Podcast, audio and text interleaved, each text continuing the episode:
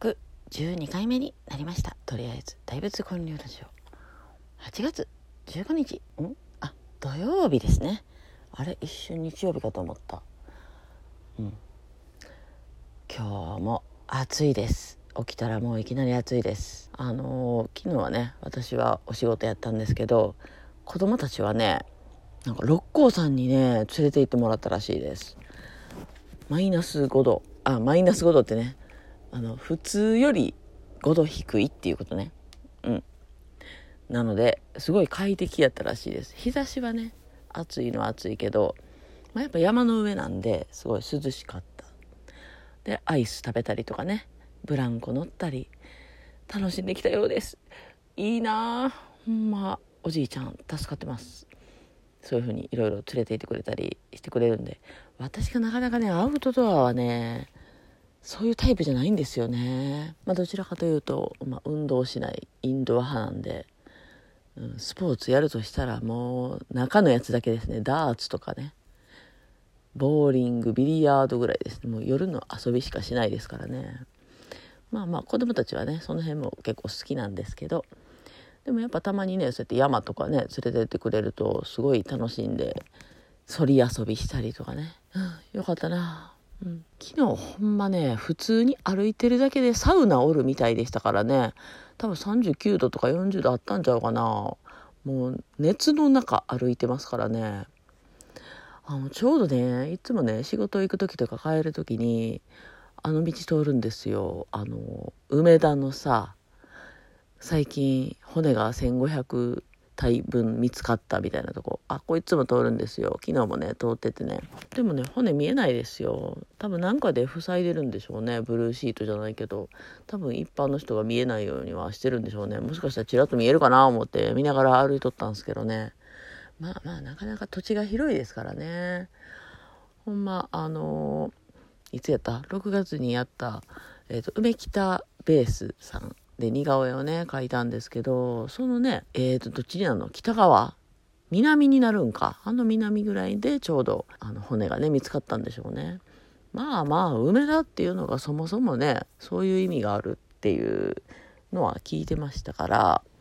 前も見つかってたんちゃう？えまたって私は思ったからね。多分前も駅作るために掘ってる時に見つかったニュースが数年前あったと思うんですよ。えデジャブ？わかんないけど。多分あったはず。まああの仕事をね辞めてその後は何ヶ月間かあれやっとったんです遺跡の発掘のバイトをねほんま初夏から真夏やってたんですよ。でも意外といけたんですよね。いろいろねちょうど今回見つかった骨ぐらいの時代のやつ明治ぐらいまでのとかねなんかいろいろ出てきましたよ。その当時のトイレとかただのねあの亀みたいなね入れ物それが便器やったとか言ってたな。ほんま新生児入れる入れ物みたいな感じの陶器のやつですね。あとはね私が見つけたのはねろうそく置く台とかね食台っていうんやったかな。あんな見つかりましたよ。よくあるのが足跡です。足跡がね残ってるんですよ。その上に土がかぶさってそのままやったのかな。ちょっとずつね掘っていくんですよ。最初はね数十メートルはあの重機入れてねガーってねドサーみたいな感じで掘るんですけどあの近づいてきたらちょっとずつちょっとずつ掘り進めるみたいな感じ、うん、あれはねなかなか面白かったですよ。一回やめたらもうちょっと無理って思いましたけど。まあでも秋とか春とかやったらいいかな。夏と冬は嫌だな。ちょうど夏やとったからね。うんまあ焼けるしあの肉体労働なんですよ。腕の筋肉めっちゃつくんですよ。だから私はお金がもらえる日焼けサロンとフィットネスジムやと思ってやってました。だからメリットはね結構あるんですよね。多分太らへんし。で休憩長いから実動時間とかね5時間以下ですね。それで1日分まあ7,000とか8,000とかねそれぐらいやからそないにいい給料じゃないんですけどでも1時間20分は休憩あるからそこまでうんあのしんどいとは思わんかったな。まあ水飲みながらできるんですよ。その10分の休憩はねほんまにじーっとするんですけどそれ以外はあの水飲みながらやっていいんであの結構甘いっちゃ甘いですね。休んでるなみたいな感じに怒られることないしもうほんまに休みながらやってください倒れないようにってくれぐれもみたいな感じやったんでさすがにアイス食べるとかはねなかったけどね。まあ帰りにねアイス食べたりとかしたかな。そんな感じでえ、ー、と昨日はそういうの思い出してました。その梅田のね人の骨が見つかったところを通ってる時に遺跡発掘の思い出。2018年2年前かな。そう。あのー、ちょうどアベノキューズモールで似顔絵を描き始めると同時ぐらいにね始めたんですよね。まあそれはやっぱりキューズモールはね完全に歩合なんでゼロやったらゼロやからね。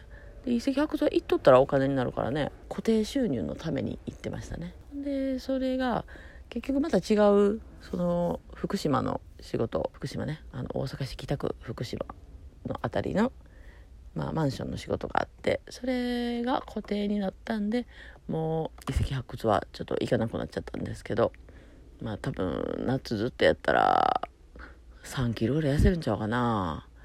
うん何もしてない人にはおすすめします。面白いしね。歴史好きな人やったらめっちゃいいでしょうね。専門家がね一緒にやってくれるんで「これ何ですか?」って言ったらね「あこれはねその当時のあの何々時代の何々だよ」みたいなすごい教えてくれるんでめっちゃ面白いです。昨日はね、えーと、休憩時間がね5時間あるんですけどその間ちょっとランチをねしてましたね。すごい久しぶりに会う阿部ちゃんっていうことね。まあ阿部ちゃんはね急にねあの西野さんのねサロンに入ったんですよ。あれびっくりしたな。あの理由は鍵垢を知りたいから鍵垢がどんな感じか知りたいから。そうちゃん別に西野ファンとかではないんで鍵垢に興味があるから入ってみた。でまあまああのオフ会とかね行ったりしてはりますね。面白いな。阿部ちゃん別にビジネス目的じゃないみたいですね。あの可愛い男の子です。で昨日は阿部ちゃんと一緒にえーと、西野さんのサロンのあのほらレターポットマップにも載ってる京茶花っていうね阪急の梅田のねえっと12階にあるお店に行ってきました。でそこのね店長さんはね西野さんのサロンにね多分4月か5月ぐらいに入ったばっかりの人でちょうどね店閉めなあかん時に西野さんの Voicy とかを聞いててで入ってみようと思って入ったって言ってたな。で一回ねあのランチをね違う南千葉のお店にしに行ったことがあってその時に会えてるんですけど梅田の店はね初めてでした。でもやっぱねまあまあ人多いなって思ったんですよ。でもそれはあの席のね数をほら減らさなあかんのですよ。ねソーシャルディスタンス開けなあかんから。だから4人席でも2人しか入れへんみたいなね。そういう感じかな。うん。だからお客さんはやっぱ半分ぐらいって言ってたな。あ飲食店はねまだ大変な時期がね続きますよね。阪急はちょうどね昨日の前の日か。前の日にコロナの人が出ちゃったとか言ってね従業員でね。だからその日だけえー、っと急に閉めた言ってたな全店をね。であの消毒とかしてって言ってた。昨日はちゃんと無事空いてました。でもやっぱねいろいろ気をつけてましたね。入店の時から消毒とかマスク徹底みたいなね。まあそりゃそうですよね。阪急できついっすよね。キューズモールはそういうのなかなかできないですからね。まだそんな厳しくはなってないな。再開してすぐの時はね結構徹底してたんですけどね。フードコート入るのも絶対にあのアルコール消毒とあと熱もやってたんちゃうかな。多分やってられへんってなったんでしょうね。まあそんな感じで昨日は阪急行ってランチしてからアベノキューズモールまで電車で行って名護さん名護健二さんの筆文字の様子を見に行ってきました。ねまあ私がねキューズモールに紹介したんで、まあ、様子がねちょっと気になるわけですよ。まだやり始めて2回目やからね。ほんならまあまあ大盛況でしたね。あの前からね知ってる人ばっかりがねゾロゾロって来てねあそもそもねいてはったんですよ。たまちゃんっていう女の子がね。でその後にね福山さんっていう人が来てね。まあみんな名護県ファンですよね。で私たちが行くちょっと前にあの尼崎のオーガさんっていう方がいてその方はねもう帰っとって会えなかったんですけどまあでも何しかやっていけそうですね。名護県さんはやっぱねファンが多いですからね。でキューズモール行かなくてもねあのいろいろ頼めるんであの絶対損はさせない作品や思いますね。書家というかね、まあ、筆文字アーティストみたいな感じかな、まあ、ふあの普通の書家ではないんですよね、まあ、そこがいいんでしょうね。表札とかねいいと思いますわ。まあ多分キューズモールで今後も稼いでいてくれると思います。次はあれかな次の金曜やったかな、うん、今月は2回ね。来月どうなるんやろな。多分また金曜を中心に入るとは思うんですけど。私もね一回一緒に入りたいんですけどね。コラボとかできたらなと思うんですけど。なかなかあのベテランの方がねいっぱいいるんでね。